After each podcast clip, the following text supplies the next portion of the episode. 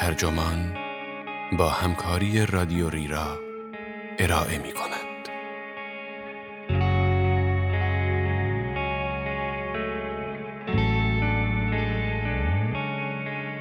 برای موفقیت تلاش فردی مهمتر است یا شرایط اجتماعی؟ این عنوان یادداشتی است به قلم کریگ شمل که در جولای 2020 در سایکی منتشر شده و ترجمان آن را در زمستان 1400 با ترجمه فاطمه زلیکانی منتشر کرده است. من مهدی سفری هستم.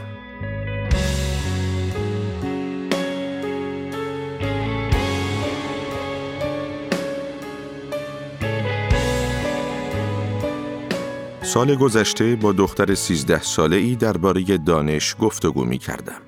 در جمع دوستانم و خانواده بودم و داشتم می گفتم دانش غیر از اطلاعات و از آن ارزشمندتر است که سرش را از تلفن همراهش بلند کرد تا در گفتگو شرکت کند. او با من مخالف بود.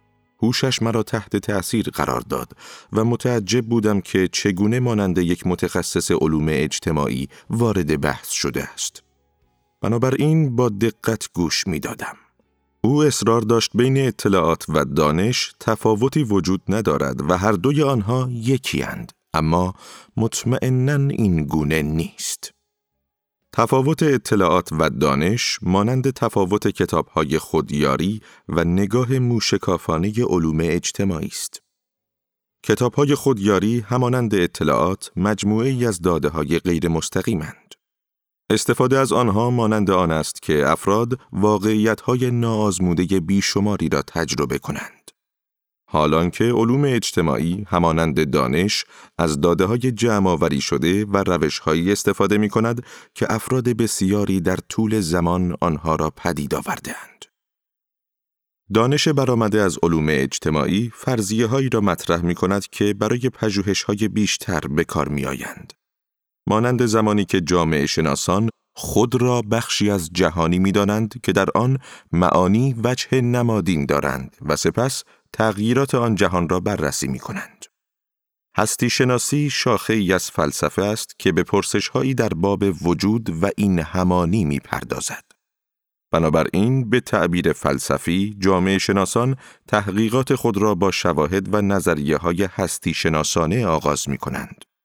چرا که پیش از هر چیز لازم است بدانیم خود از منظر اجتماعی، سیاسی، اقتصادی، فرهنگی و روانشناختی چه معنایی دارد و بعد برای اصلاح آن نسخه تجویز کنیم. برای مثال بیایید به کتابهای خودیاری در حوزه کاری نگاهی بیاندازیم.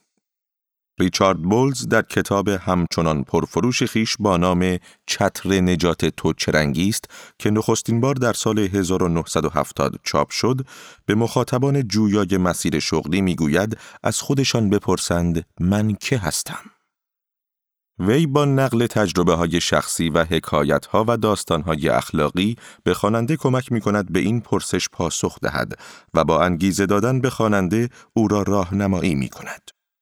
ناگفته نماند که او کشیش بود و این راهنمایی ها بیشتر به موعظه می ماند. او به درستی بیان می کند نباید خودمان را با شغلمان تعریف کرده و باید عمیقتر به مسائل نگاه کنیم. اما اشکال کار آنجاست که بولز فرد و مفهوم خود را از بافت جامعه جدا می کند. چون این روی کردی لاجرم رنگ و بوی قومی و بومی به خود می گیرد. برای مثال روانشناسی اجتماعی نشان می دهد مفهوم فردیت از قومی به قومی دیگر فرق می کند. آسیایی آمریکایی ها در قیاس با آمریکایی هایی که اصالت اروپایی دارند کمتر رفتارهای خودنمایانه از خود بروز می دهند. این در حالی است که بیمیلی به بروز دادن برخی رفتارهای فردی می تواند نشان دهنده آن باشد که فرد به ویژگی های اجتماع و جامعه در سطح کلان آگاه تر است. امیل دورکیم و جورج هربرت مید از جامعه شناسان قرن بیستم معتقدند خود برایند مجموعه ای از نیروهای اجتماعی است که فرد را احاطه می کند. حال آنکه کتابهای خودیاری به خودی کمک می کنند که بیرون از بافت اجتماعی قرار دارد. این امر دقیقا در تضاد با پژوهش‌های علوم اجتماعی است. بولز در یکی از تمرین های کتابش از خوانندگان می‌خواهد گلی با هفت گلبرگ ترسیم کنند و در هر گلبرگ یکی از ویژگی های خودشان را بنویسند. وی معتقد است این نوع خداگاهی سبب می شود رضایت فرد از خیش افزایش یافته و عملکرد او در شغل و محیط کار بهبود یابد. اما اشکال آنجاست که این تمرین ها ابدا تأثیر عوامل اجتماعی را نمی سنجند. مجموعه مستند از هفت سالگی به بعد محصول انگلستان نشان می دهد وقتی آنچنان که باید به مفهوم طبقه اجتماعی توجه نمی کنیم، تعریف خود دستخوش چه تغییراتی خواهد شد. در این مجموعه چهارده پسر بچه مدرسه ای از طبقات مختلف اقتصادی انتخاب شدند. سازندگان این مجموعه مستند هر هفت سال یک بار از آنها فیلم گرفتند و با آنها درباره زندگیشان مصاحبه کردند.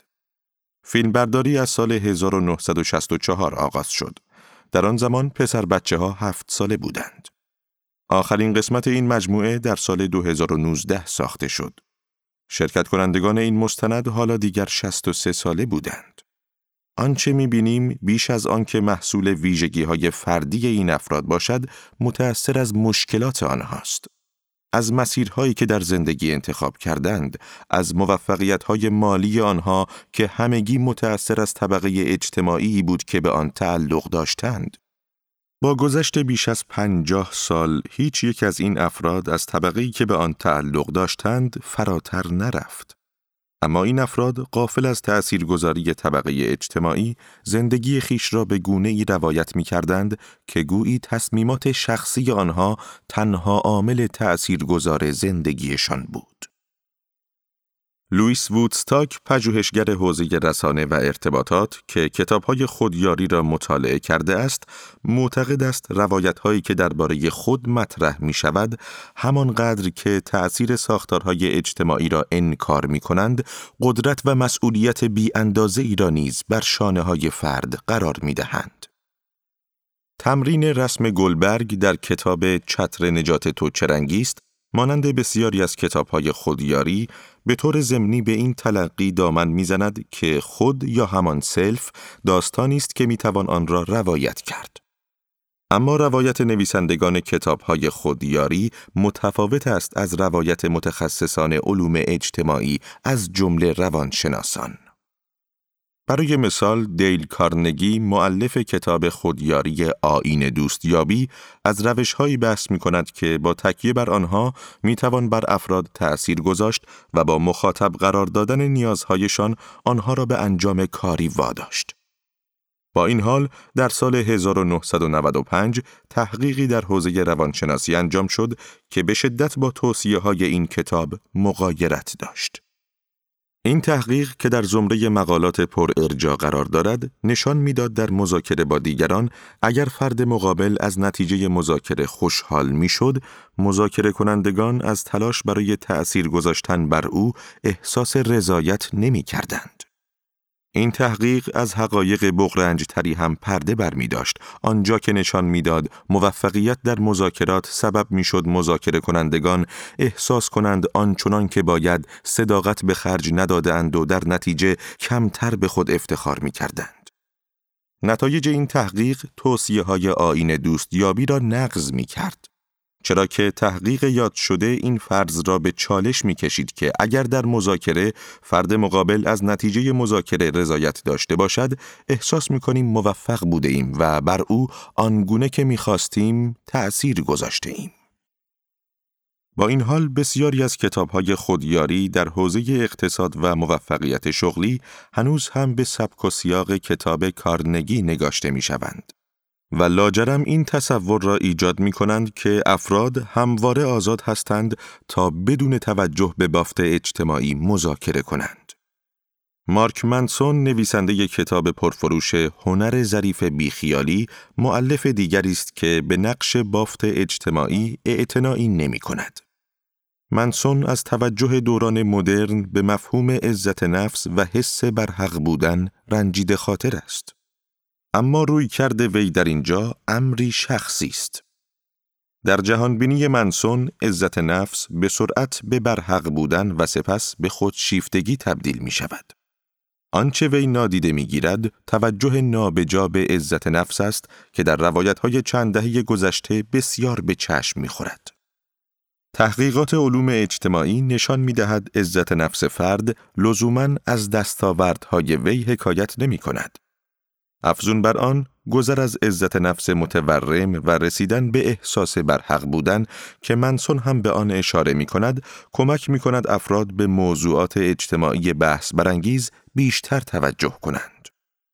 کم اهمیت جلوه دادن برنامه های رفاه اجتماعی و ترویج رفاه برای ثروتمندان که با تکیه بر مکانیزم هایی مانند شراکت عمومی خصوصی انجام می شود از نمونه های این موضوعات بحث برانگیز است. دیگر کتاب های خودیاری که با موضوع موفقیت و شکست نوشته می شوند، اقتصاد را مانند منسون امری کاملا فردی یا متأثر از استراتژی خانوار می دانند. آنتونی رابینز در کتاب قول درونت را بیدار کن توصیه می کند به مفهومی به نام مرکب کردن فکر کنیم. مرکب کردن یک استراتژی برای پسنداز و به معنای سرمایه گذاری مجدد بر سود است. اگر قرار باشد یک متخصص علوم اجتماعی به موضوع پسنداز بپردازد، احتمالا نخست به گرایش های ملی یا ویژگی های جمعیت شناسی توجه می کند. برای مثال در ایالات متحده از سال 1967 به بعد به جز دو سال هر ساله قدرت خرید یک دلار کاهش پیدا کرد. آمارهای صندوق بین المللی پول نشان می دهد زمانی که رابینز برای نخستین بار کتابش را منتشر کرد، میزان واقعی پسنداز یک خانوار در ایالات متحده، بریتانیا، استرالیا و کانادا روندی کاهشی به خود گرفت که تا 20 سال همچنان ادامه داشت. مطالعات علوم اجتماعی اغلب به تفاوت‌های میان فرهنگی یا تفاوت‌های انتقالی می‌پردازد. واقعیت آن است که فرهنگ جامعه است که تعیین می کند فرد پس انداز کند یا نه. برای مثال آمریکایی ها در مقایسه با دیگر ملت ها کمتر پس انداز می کنند. برخی اقتصاددانان دلیل این امر را فرهنگ مصرفگرایانه آمریکایی ها می دانند. فرهنگی که در آن نیازها باید فوراً برآورده شوند. بنابراین به راحتی می‌توان تصمیم گیری برای پسنداز را به آینده موکول کرد. ممکن است رابینز استدلال کند اگر افراد بیشتری این کتاب را خوانده بودند، تعداد بیشتری استراتژی مرکب کردن را اجرا می کردند. در مقابل می توان یک متخصص دانشگاهی علوم اجتماعی را تصور کرد که از در نصیحت وارد می شود و صرفاً به حقایقی درباره پسنداز اشاره می کند. تعجبی ندارد که کتابهای خودیاری جذابیت بیشتری دارند. آنها این حس را در شما ایجاد می کنند که شخصاً انتخابهای زندگی مالی و شغلیتان را کنترل می کنید. به راستی جذاب است که بتوانید برای ایجاد تغییرات اساسی به اندازه کافی پول پس انداز کنید. یک دلیل پسنداز کردن آن است که به هنگام ضرورت یا زمانی که می‌خواهیم تغییراتی در زندگی و کارمان ایجاد کنیم پول داشته باشیم. پرسش بولز چتر نجات تو چرنگی است صرفاً به جنبه های فردی تصمیم هایی اشاره می کند که برای تغییر شغل یا شروع شغل جدید به آنها نیاز داریم. اما متخصصان علوم اجتماعی مایلند بدانند چه شرایطی رنگ چترهای نجات را تعیین می کند. باید بدانیم چرا چتر نجات قرمز یا سیاه یا سبز است. می‌خواهیم بدانیم چه نیروهایی ما را مجبور می کنند بپریم. می‌خواهیم بدانیم کدام تغییرات فرهنگی، تاریخی، اجتماعی و اقتصادی در طول زمان رخ داده اند که به ظهور افرادی منجر شده است که به چتر نجات نیاز دارند و اینکه چگونه این شرایط در حال تغییرند. البته گاهی روی کرده خودیاری دقیقا همان چیزی است که به آن احتیاج داریم. متخصصان علوم اجتماعی بیش از آنکه از این نگاه دفاع کنند این وضعیت را توصیف کرده اند. تا وقتی زمان آن برسد که عاملان تغییر و انقلابی ها شرایط بنیادین اجتماعی را دگرگون کنند تا مردم دیگر تحت فشار نباشند کتاب های خودیاری می توانند به بهترین شکل نیرو محرکه لازم را برای حرکت فراهم آورند.